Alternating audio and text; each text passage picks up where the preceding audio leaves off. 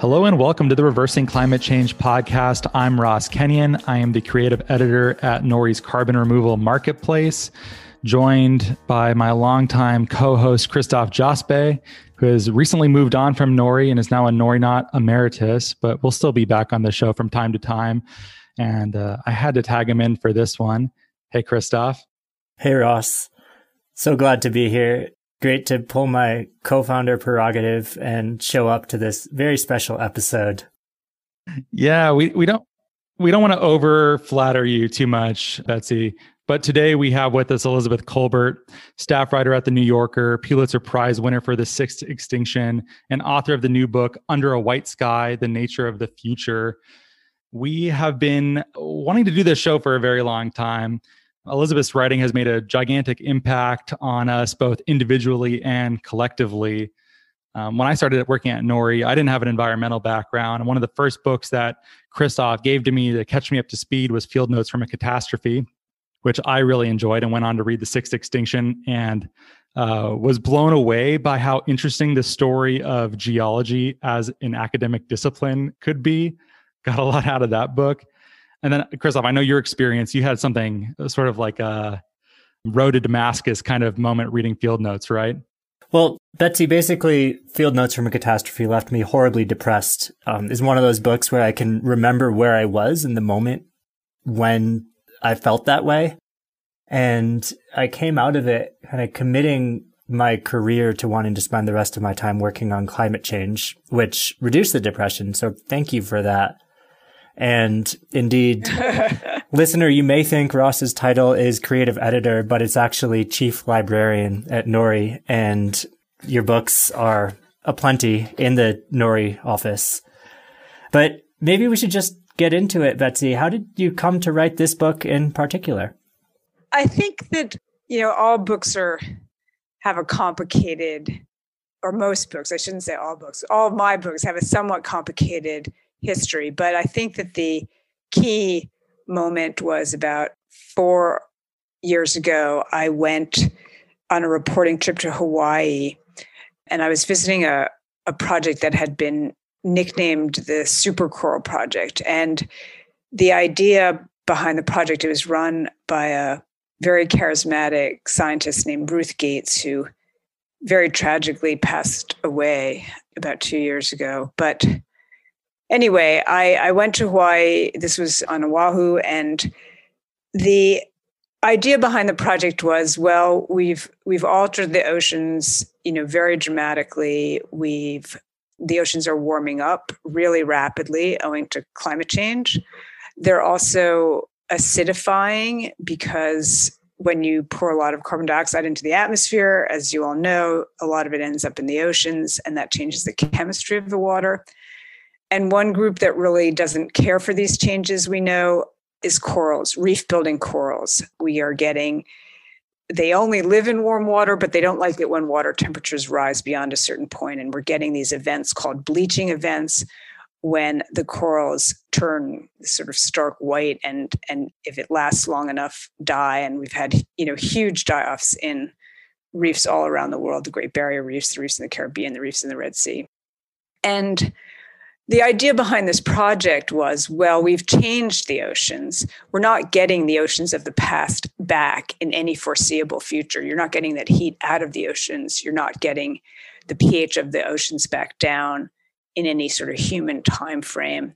So, what we need to do if we want reefs in the future is we're going to have to change reefs as well. We're going to have to create the, these new reefs, these sort of human created reefs. And the idea was they were going to cross different, in some cases, different species, in some cases, corals from different parts of reefs, and see if they could find crosses that were particularly hardy. And perhaps these could be used to seed the reefs of the future. And the project was really interesting. And as I said, Ruth Gates was a very dynamic person. And it really got me thinking. This seemed to be opening up a, a new chapter in our you know humanity's long and complicated relationship to the natural world where we had you know changed something as vast as the oceans and now we were going to try to change something as vast as coral reefs to try to counteract the changes to the oceans And when I started to think about this, I started to see that pattern in a lot of places. And that's really what set me on the road to this book. I can see continuity stylistically between your previous works. It, it, this feels like reportage to me. Many of the stories in the book are uh, vignettes of various types of climate adaptation. In your previous books, they have grim titles, right? Field Notes from a Catastrophe doesn't sound super great. um, the Sixth Extinction, that's dour at the very least, and probably worse than that but this book has uh, there's sort of like a a, a twisted maybe like cyborg adaptation in here about using technology to adapt to a world that's really we've intervened too many times to no longer intervene and perhaps you've made peace with that. Is that an okay way to sum it up? I don't think i'd quite sum it up that way. I think i would say I'm identifying a pattern. We have intervened too often to stop intervening. I will go that far. How's that? Uh, but what the results of that are going to be, I think, are I leave very open ended. How's that?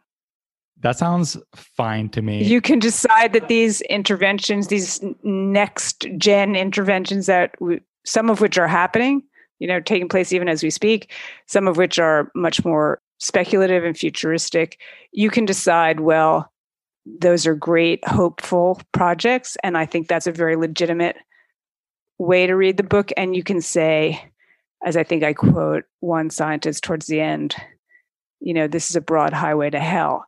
And I think that's also a very legitimate reading. How's that? That sounds fine to me. I appreciate the nuance. Christoph and I had a moment before we, when we were preparing the notes for this show, being like, which of these examples and vignettes freak you out and which ones are well, I think that's an interesting part of it. And it was interesting for me too. And you find, you know, people who are self described environmentalists very, you know, have spent their lives and their careers very committed to the natural world, um, such as you know, such as it is these days, and preserving as much of it as possible, who will fall on different sides of just about every one of these issues. How's that? We'll take it. I, I mean, it, it also feels as if there's, let's call them interventions, that they exist on some form of a continuum, but maybe it's not so black and white. It's not like this is kind of okay and this is really, really bad. But could you lay out some of the interventions in your book and rank how you feel about them? Well, sure. I mean, I start the book. The book starts, uh, we're in Chicago and we are traveling down sort of fake river, man made river, the Chicago Sanitary and Ship Canal, which was dug around the turn of the 20th century to solve a problem, a big problem for Chicago. And the big problem for Chicago was that it grew up along uh, the Chicago River, a sort of short little river that flowed through the city and to the east into Lake Michigan. And as the city grew up, it dumped all of its waste into the Chicago River. It's human waste, the waste from the stockyards, the green food food coloring from St. Patty's Day. That too. Well, they that they do purposefully oh, now. Oh, okay. That yeah. that's that's done purposefully. This was more just sort of ad hoc. We can get to the food coloring in a minute. And so anyway, all and so, and it was said that the Chicago River was so thick with filth that a chicken could walk across and never get her feet wet. And the problem with this was not just that it was disgusting, but that Lake Michigan is Chicago's source of drinking water, the sole source of drinking water for the city. So they were getting all these outbreaks of waterborne disease, and they decided something's got to be done about this. And the something that was done was this massive construction project, one of the biggest in the world at the time. Dig this canal, reverse the flow of the Chicago River. It no longer flows into Lake Michigan. It now flows out of Lake Michigan and into the Mississippi system. And this solved one problem. It solved the problem of, you know, drinking your sewage, but it created a new problem. And that problem was that you now had joined these two historically distinct drainage basins, the Great Lakes drainage basin and the Mississippi drainage basin. And that allowed species from one basin to the other to pass through this sort of wormhole. And that became more and more of a problem over the course of the 20th century as both of these systems became heavily invaded systems. They're both filled with invasive species that are wreaking havoc separately in each basin. And as they crossed from one to the other, they were just going to wreak more havoc. And so, towards the turn of the 20th century, it was decided something's got to be done about this. And that's something. So, Congress decided that. And the US Army Corps of Engineers was left to figure something out. And what they did was they electrified part of the river. So, the book begins we're on a voyage down this canal, which is a fake river and now has been electrified to try to keep species from passing from the Great Lakes into the Mississippi. And that is an intervention on top of an intervention. I think we can all see that. And it is already happening. And I think that in general, people would say, well, okay, I can deal with that. You know, maybe some fish are getting a nasty surprise as they try to get across this electric barrier. But, you know, in the end of the day, if it keeps species from moving between these two basins, I can live with that. And I, I basically feel that way myself. How's that? It was a great, fun trip, even though as you go, you know, across the electric barriers, it's electricity being pulsed into the water, and there are huge signs, you know, do not go in the water. You could absolutely end up electrocuted. And then as the book goes on, we see more and more things that raise the hair, let's say, on the back of your neck until we finally get to the ultimate intervention, at least in my view, or one of the ultimate ones. I suppose there are even more dramatic ones we could consider, which is, and I'm sure you've talked about this on the program, solar geoengineering. The idea that we don't like the climate that we've created by dumping a lot of carbon into the atmosphere. So now we're going to counteract that, try to counteract that by spewing either sulfur dioxide or calcium carbonate, and we're not sure exactly what, diamond dust potentially into the stratosphere to bounce sunlight uh, back to space and try to counteract warming with a form of artificially induced cooling. So they really build on each other. And, you know, I think that solar geoengineering is immensely controversial and should be rightly so. So in between and in between we get you know gene editing and all sorts of other possibilities but i think we start small and regional and we go global and worldwide okay i can see the ordering of the book then perhaps a little bit more clearly yeah the the canal being electrified it doesn't seem nearly as dangerous with the widespread effects certainly not relative to Asian carp making it into the Great Lakes, which is why it's electrified. Although it does seem it's very steampunk, very World War One. The idea of an electrified river, it just rivers are not supposed to be electrified, so it just feels unnatural and wrong to me in a very yeah. I mean, yeah. steampunk is a good word for it. Actually, I never thought of it that way, but that's that's really it's it's very you know to say that it's jury rigged is you know to put it mildly. But you know these are these are immense projects, multi, multi million dollar projects. And as I discuss in the book, there's a, a plan. People don't feel that the electric barriers are necessarily sufficient to keep, as you mentioned, Asian carp, that sort of so Asian carp, I'm not sure everybody is familiar with the Asian carp story, but Asian carp are, you know, the name suggests it's one species. It's really four separate species of carp that were imported from Asia to fulfill various once again, in a weird story, ecological functions. They were supposed to work as sort of biocontrol agents and reduce the need for chemical controls. They got loose. They've just taken over big swaths of the Mississippi system. In some places, they're as much as 90% of the biomass. So they've done really, really well at the expense of other creatures. And it's worried that they, that the electric barriers are not enough to keep them out of the Great Lakes.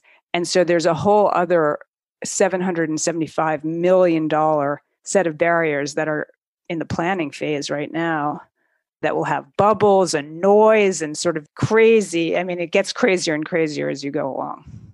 Yeah. And I really liked, I mean, effectively how the carp is this example of, you know, when we use a species to cause one set of, solve one set of problems that we've caused creates a whole new set of problems. And you just weave these examples entirely throughout the book.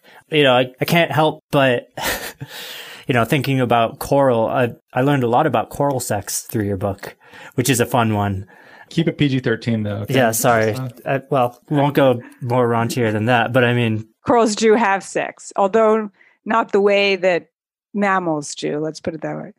Right. And it doesn't happen all that frequently. It's really just once a year. And people get really excited during that one time a year. But that, you know, that seems like a pretty good intervention for us to at least try to save the barrier reef as an okay barrier reef, maybe no longer great. It's like a breeding program. That's what you're referring to? Why are we trying to mess with coral sex in the first place?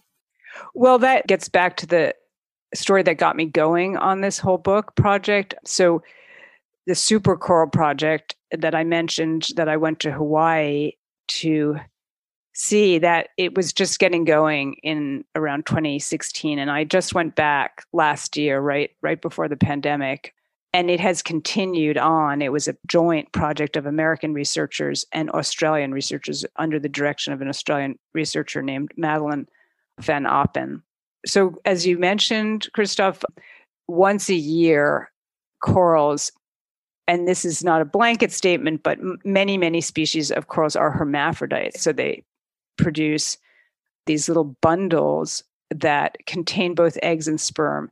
And they release these into the water once a year.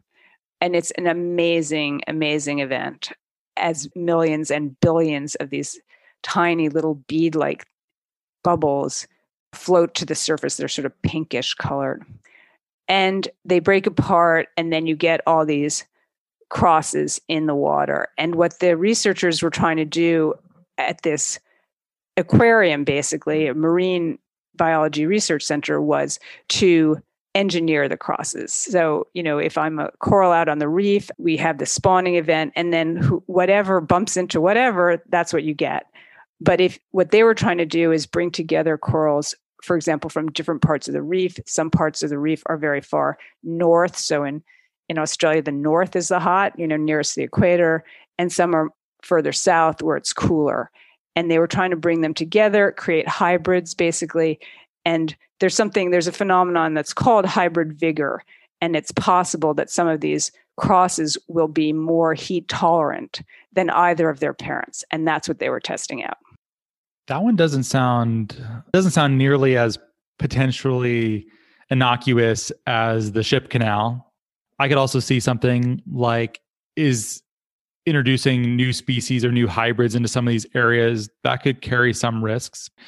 Just introducing new species anywhere can. I mean the book is a whole litany of cases like that right? Is there any risk that hybrid corals like that do spread in an invasive kind of way? Or would that be good at this point? Yeah. i don't know. Yeah. It's not uncontroversial let's put it mm. that way. And for a number of reasons one not so much because you'd be introducing an introduced species because the species, you know, these are all corals from the Great Barrier Reef.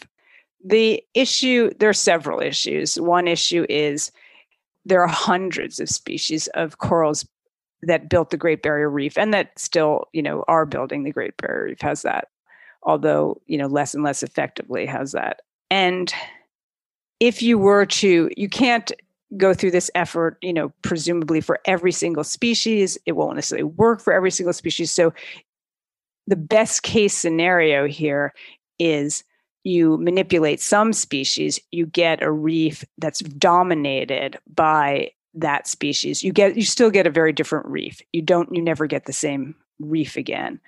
But things are you know so bad the prognosis for the Great Barrier Reef, the official prognosis, I mean every I think 5 years this group called the Great Barrier Reef Marine Park Authority is is compelled to give a prognosis for the reef, and their last one was quite dire. And so, you know, in the best case scenario, you would have a reef dominated by a couple of hardy species, but that might be better, you know, than the alternative. Now, the other question, and now these are really, really, you know, huge questions, unanswered questions. The other question is you know how do you how do you reseed a reef i mean even if you have a very hardy coral the great barrier reef is the size of italy You know, so we're talking about just how, how do you even get them out there? You know, it's not a it's not a trivial effort. Let's put it that way. Yeah, and it on some level, as you point out in the book, all the work we're doing is sort of just buying ourselves time with the hope that humanity can clean up its act. But let's let's talk about CRISPR, which is the clustered regularly interspaced short palindromic repeats. I did not know, for one, that you could home order uh, some some kits to do some of this work. And you know, maybe some listeners fall on one side or the other, or aren't quite sure. Um, but there's you know, you bring up people like Josiah Zayner, and he says that the people who are freaked out about gene editing are looking at it wrong. What does he mean by that?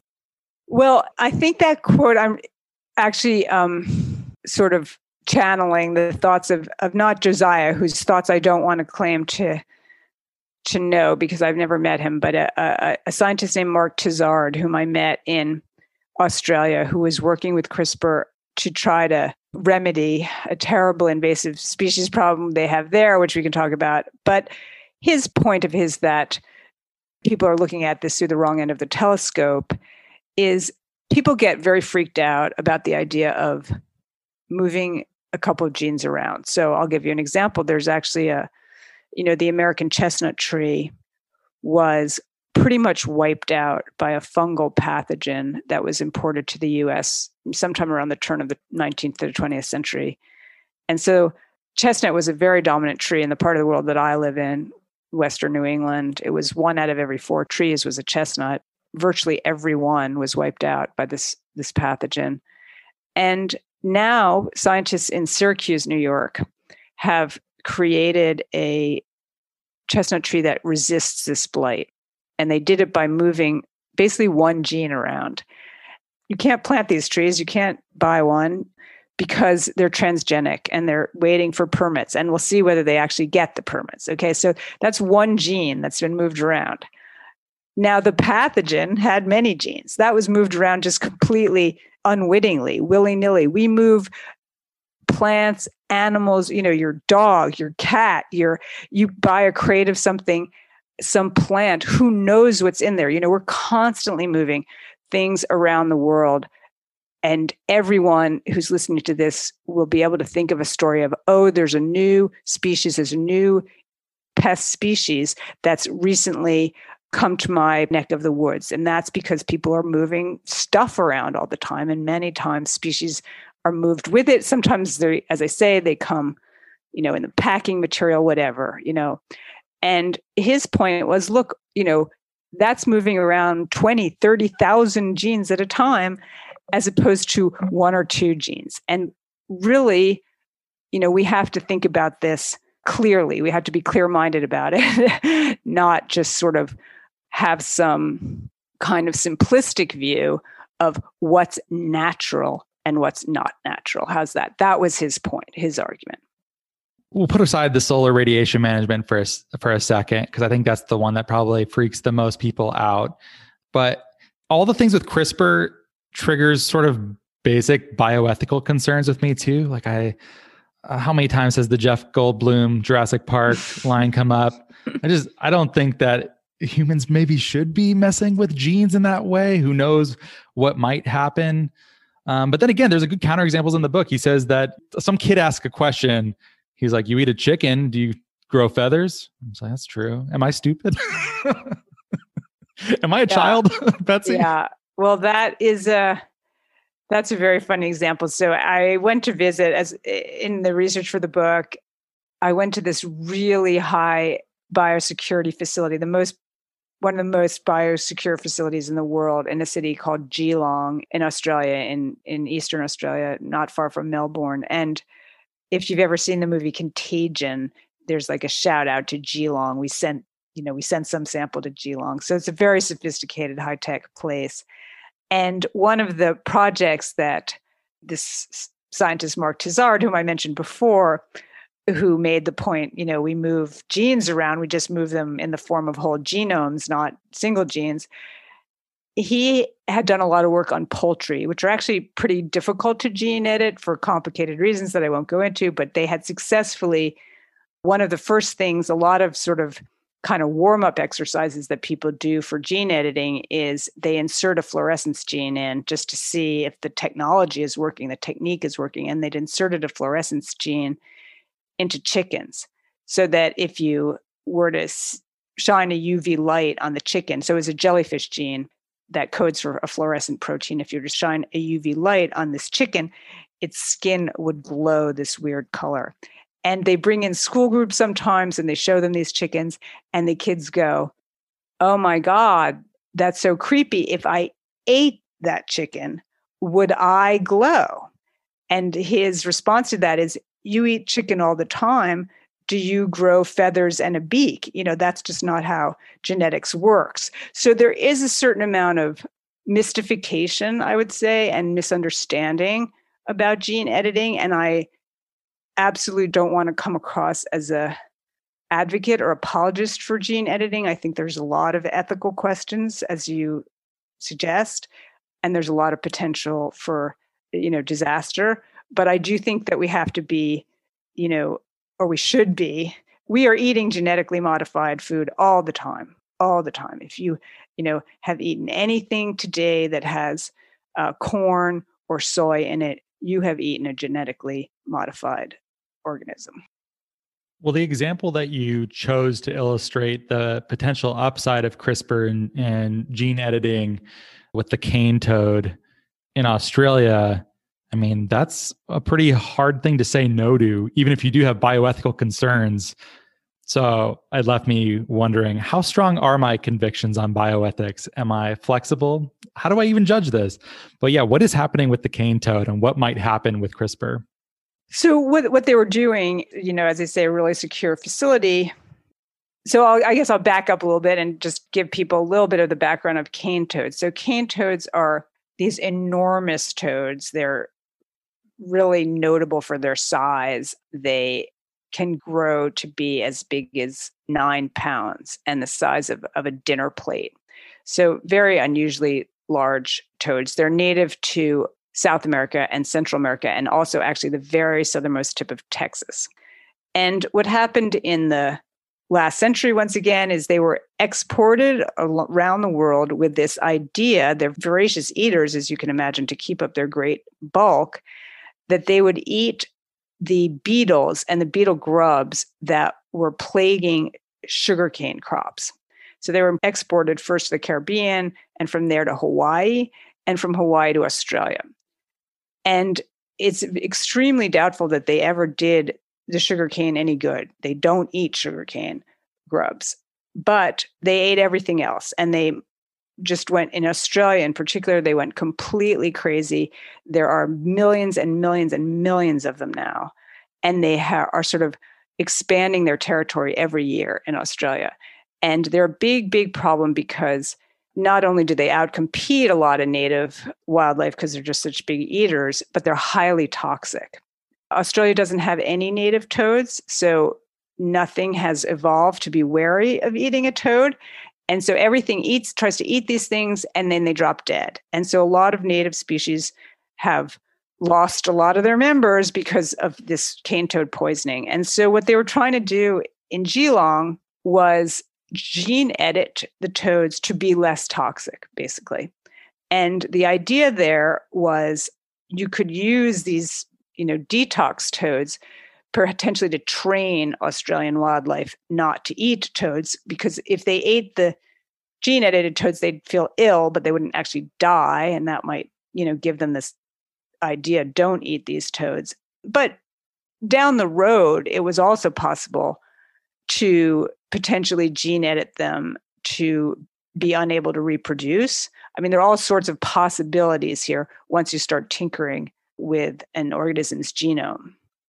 You could breed it so that I think the example used is that the gene that would be edited was only present in the X chromosome. And so there would be no, ma- oh no, it was the other way around. It was coded in no, wait. Crap. It was on the Y. It was, yeah, on, the it was y. on the Y. Yeah. Okay. But that, that was for a mouse. That was for oh. a mouse. I'm not sure what amphibian chromosomes even are, so I'm not going to go there. True. But yeah. so that was another another group I visited in Australia in Adelaide, and they were looking at trying to gene edit uh, mice. And here the idea was invasive rodents, so mice and rats, are a tremendous problem. They're especially a problem on islands. So when people, you know, sailed around the world, they brought with them mice and rats everywhere, everywhere, in, including, you know, islands that people decided, oh, this place is too much of a, you know, fly speck. We can't even live here. But they left mice and rats. So everywhere you go on the planet, there are now mice and rats that that were not are not native, especially to these islands, and they can be extremely destructive. They can be very fierce predators, and they can also eat everything else out of existence. So there's been a lot of effort around the world by conservation groups to de-rat and de-mouse islands. Some of them have been really quite successful. And if you visit an island, and I have in New Zealand that had been deratted, it's a completely different place. And then you can restore some of the native birds, et cetera, which you just can't do if the rats are there. But the problem is that you have to drop poison. And that has its own problems, which, you know, on some level are obvious, but we could also talk about them if you want. But on some level, it's obvious that dropping poison has problems. And it specifically has problems, particularly has problems on inhabited islands. So here the idea is okay, we have all of these islands that are, you know, infested with mice and rats.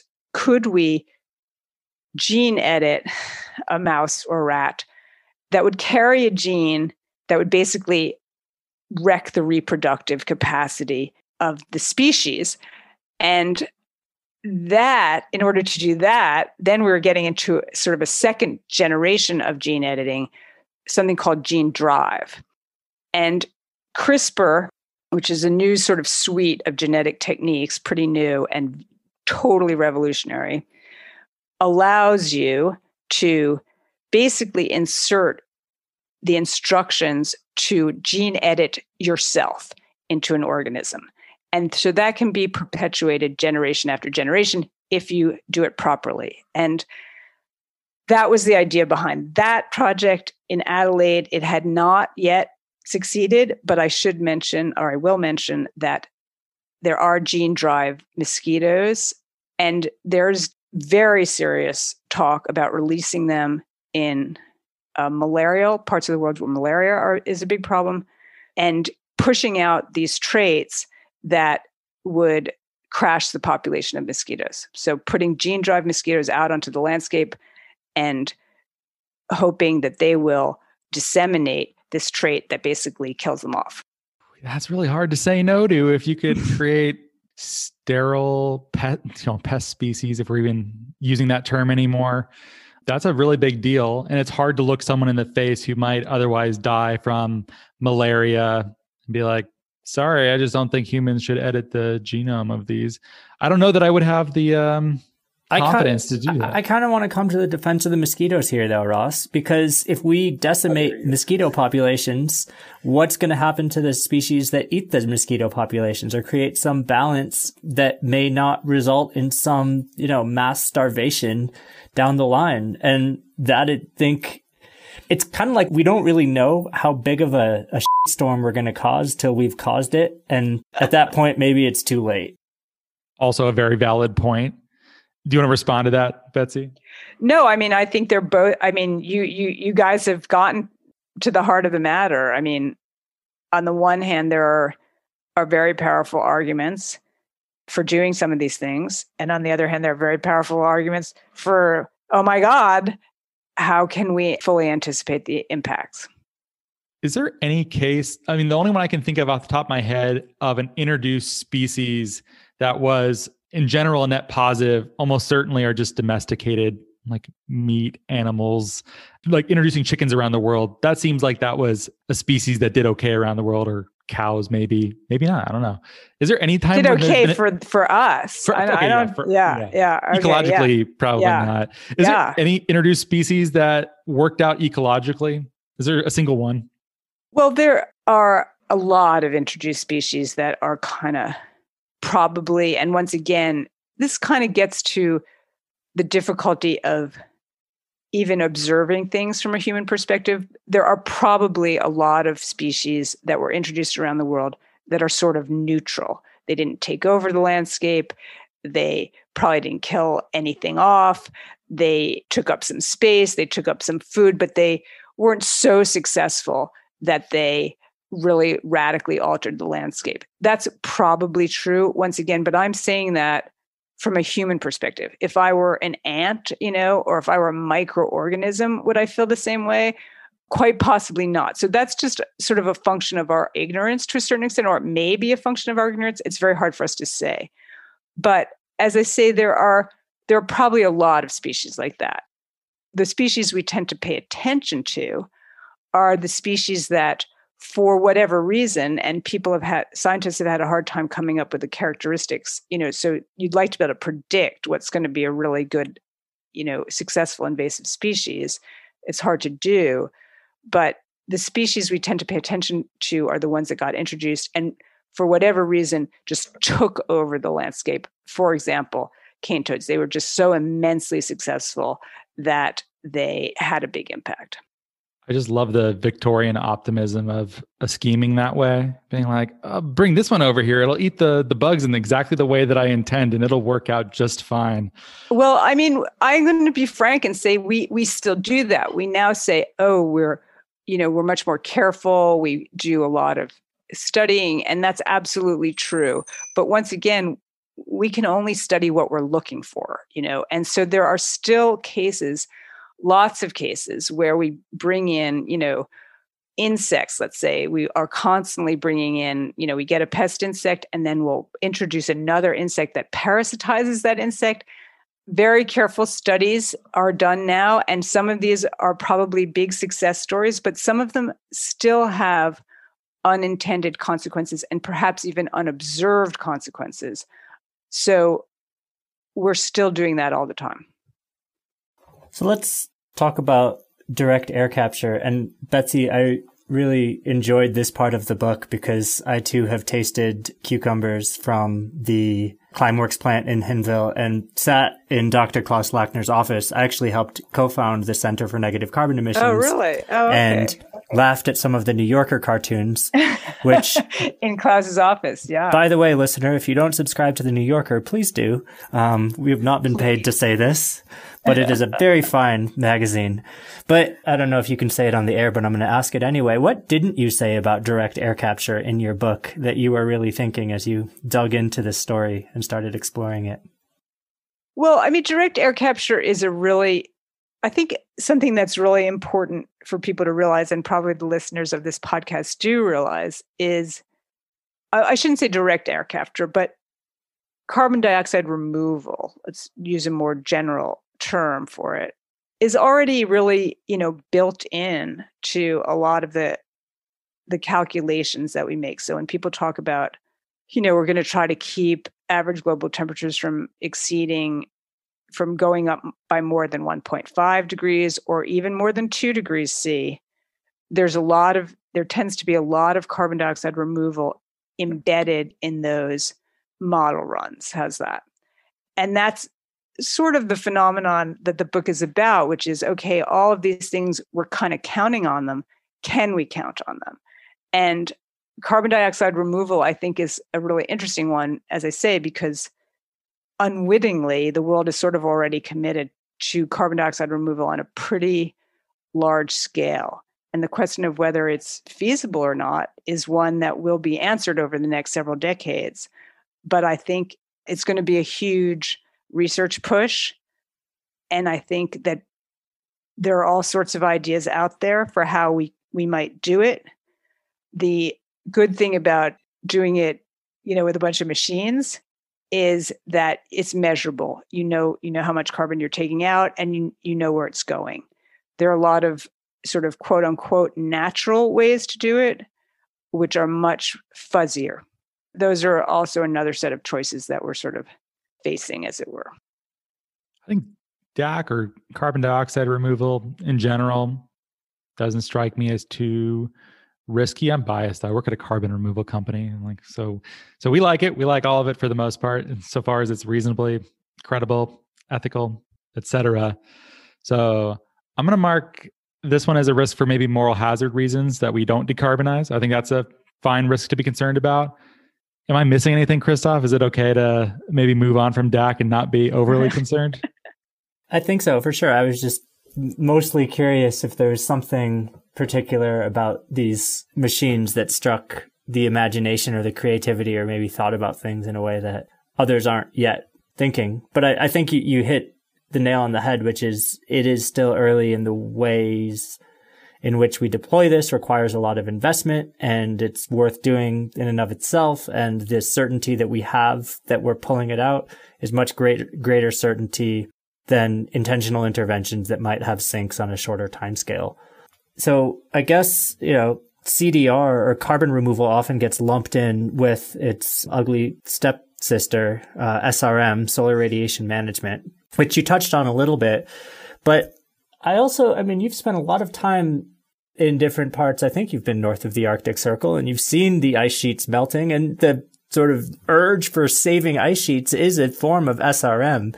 So indeed there as well, there are different flavors behind it, as well as, you know, even in talking about the coral reefs, that's some form of SRM and trying to put a cloud over. So is, is it even fair to categorize all forms of modifying the albedo um, under the same banner? That's a good question, and and I, to a certain extent, have to punt here. You know, I'm not a I'm not an atmospheric scientist. How's that? I will say that, you know, so there's several different approaches to, you know, what there are all sorts of terms that are thrown around, as you say, albedo management, which you know, on some level, you know, so so solar geoengineering or solar radiation management and on a global scale. You know, we talked about you would throw something reflective up into the stratosphere. You'd actually have less direct sunlight hitting the earth. That's one proposal.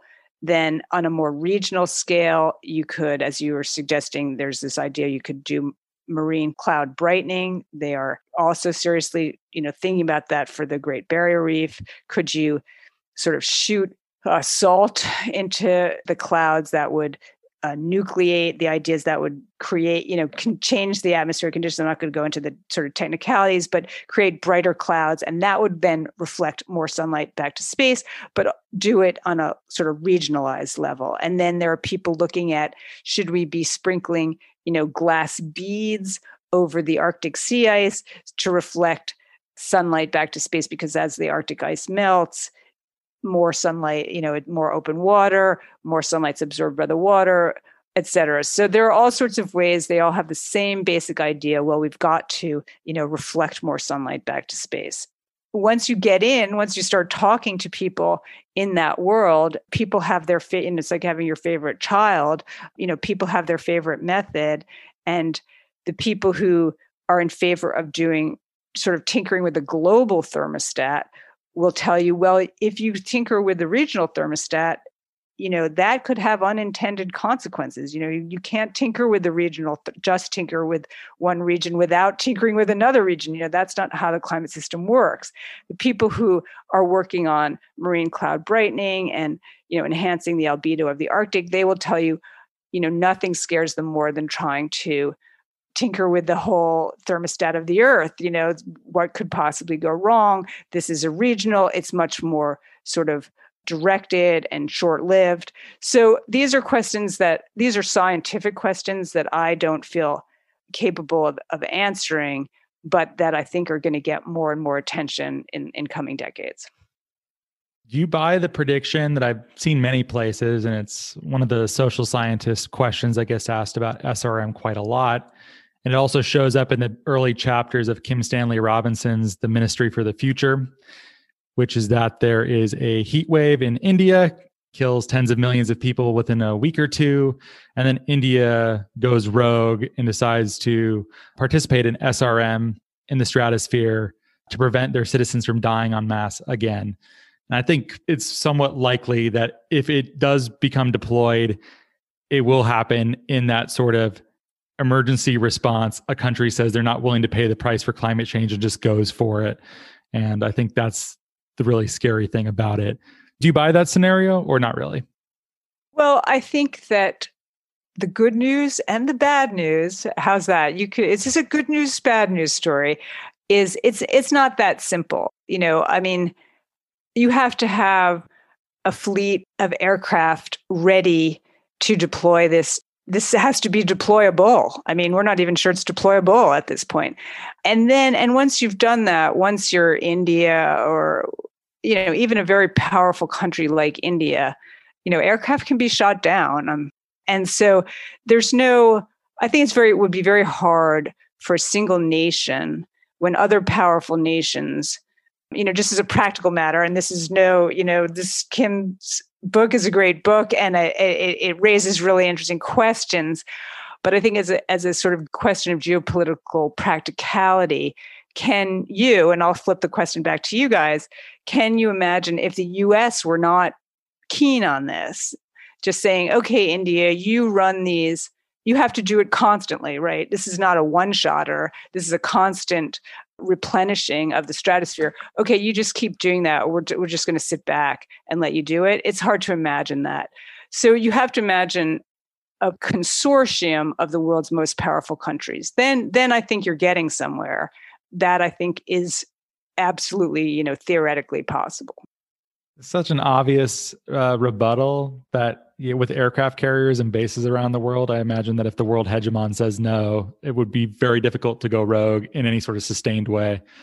Yeah, I mean, it makes a good story. You know, people talk about it's so you know cheap, quote unquote cheap. You you know, one you know Michael Bloomberg could do it or whatever, uh, and with his spare change, you know, but it's just not that easy.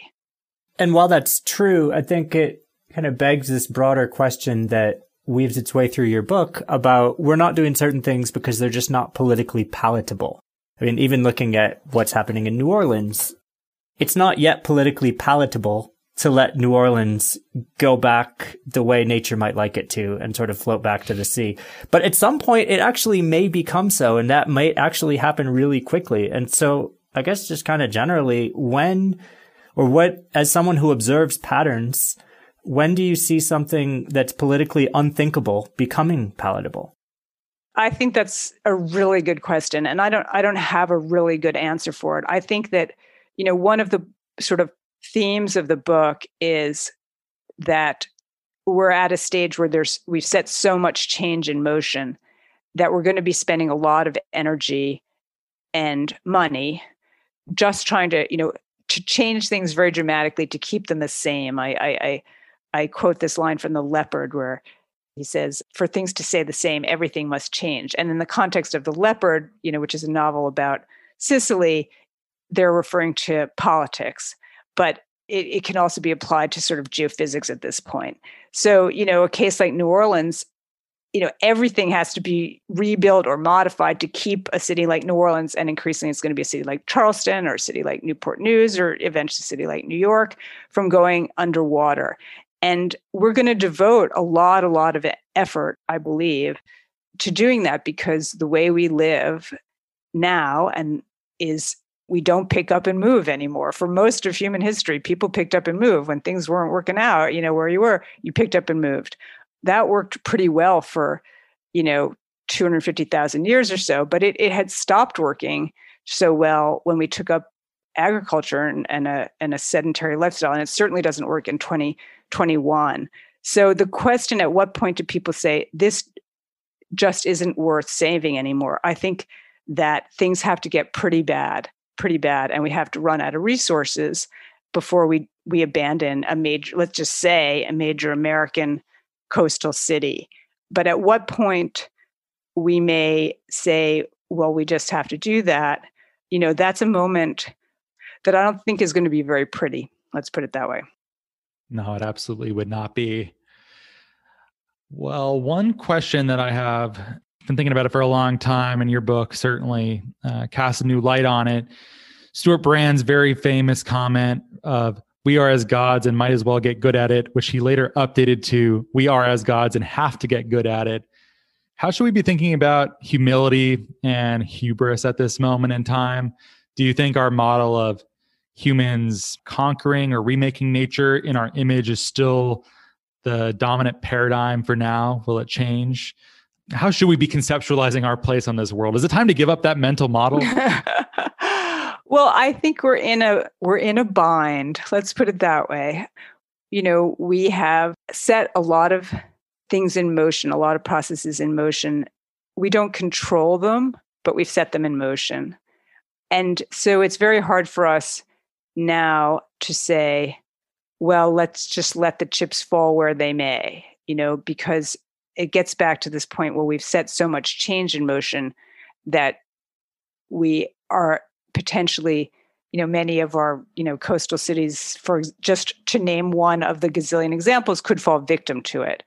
So now to say oh well that didn't work you know that mucking around with nature didn't work let's just sit back and be more humble and live you know closer lower down the food chain as it were.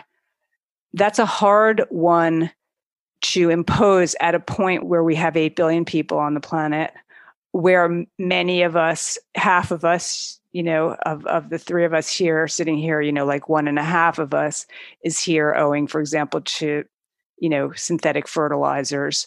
Um, it's very hard to say, say suddenly okay well that that whole experiment that's run its course. Let's figure out a new way. And and that's exactly what the book is about.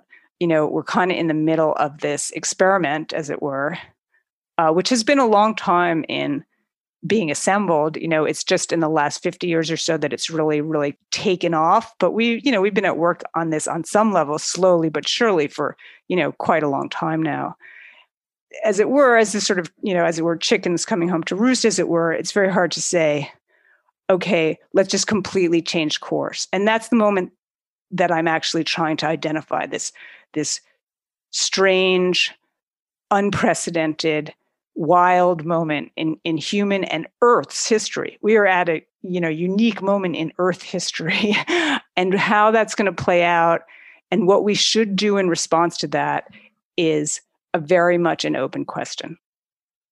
Do you think an argument like that might be able to sustain the criticism of someone like Paul Kingsnorth, who I'm going to put words in his mouth, but I think he'd probably be okay with this, where our failures to control and dominate nature have failed. So now we need to take more full control of the genome and the various genomes on planet Earth. That our various attempts to dominate the Mississippi River have failed. Therefore, we need to do it even more. We just keep doubling down over and over and over again. And the problem is that this way of understanding ourselves and our relationship to Earth is a failure. And you will only compound the failure by continuing down this path. What do you say to a critic like that? I, I am a big fan of Paul Kingsnorth, and I quote him several times uh, in the book. And I think he's a wonderful writer and a very powerful thinker. And I think that's a very compelling argument. But I also think that the reverse is a very compelling argument. I, I mm-hmm. really do. The idea that suddenly we're all going to become hunter gatherers, what are we going to do? You know, not possible, just not happening, truly not possible. When the world was, you know, full of people who lived off the land, lived off of hunter hunting and gathering, there were maybe maybe a couple hundred million people on the planet you know? That's just not viable anymore. And you know i think it raises uh, just you know the most profound questions. One of the privileges as it were of being a journalist is i don't feel like i have to have answers for those questions. And i will quote paul kingsnorth I think he says something, and I'm not quoting him properly either, but he says, you know, I'm not sure anyone has any answers right now, but raising sometimes you can raise the right, at least you can raise the right questions. And that's really what I am trying to do. Near the end of your book, you talk about techno optimism and techno fatalism. And I'm wondering if you could define those for our listeners. And also, when does techno optimism become techno fatalism?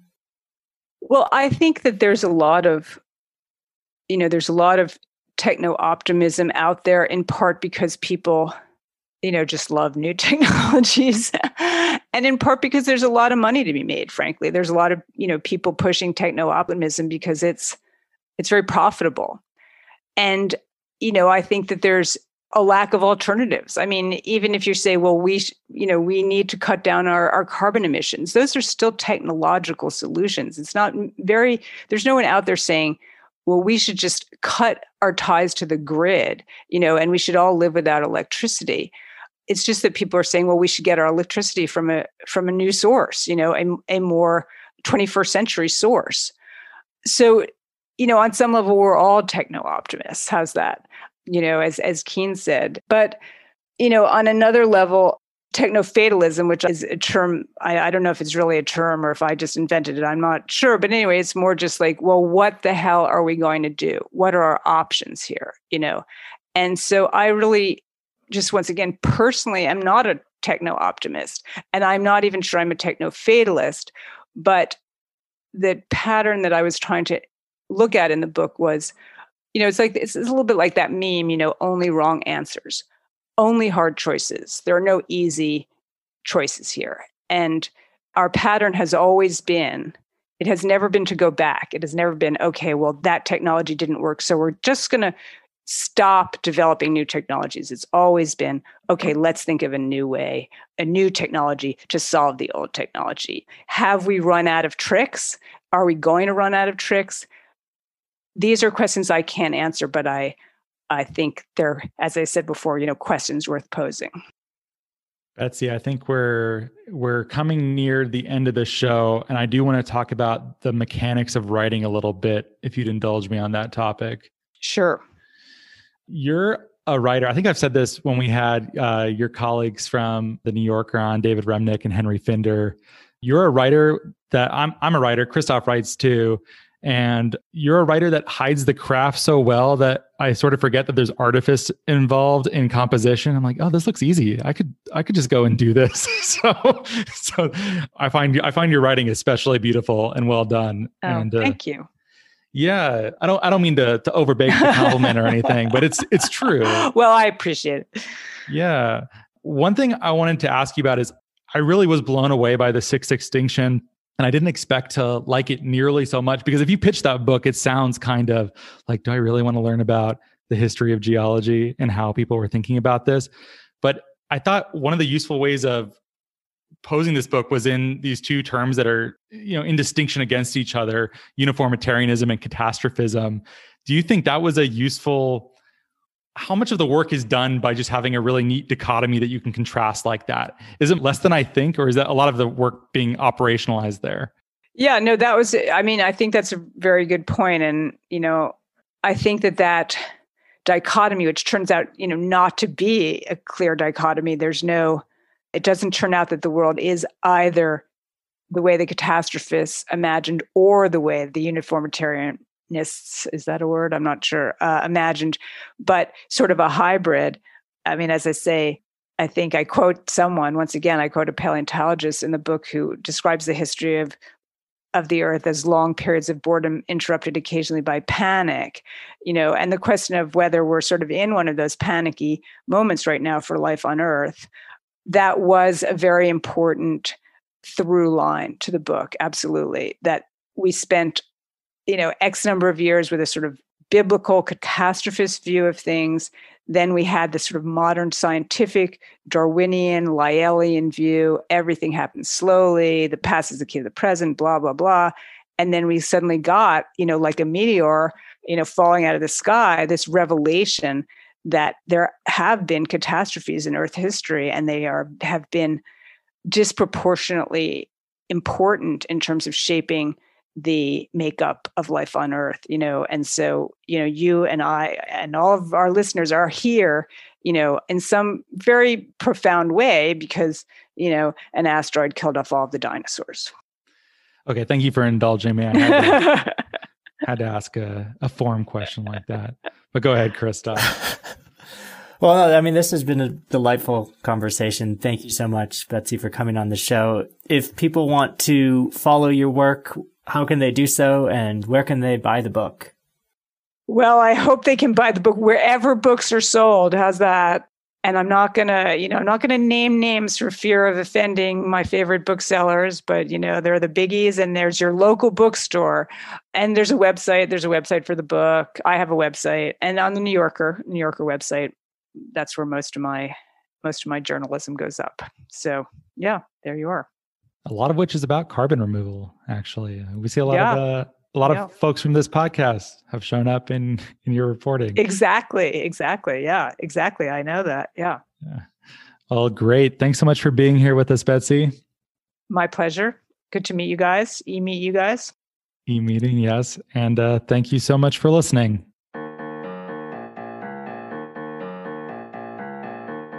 Well, thank you so much for listening. If you like the show, please rate and review it in Apple Podcasts and or Stitcher. It really helps us a lot to get this content to a wider audience. If you think what we're doing is useful, interesting, fun, hopefully all three, we'd certainly appreciate your rating and review.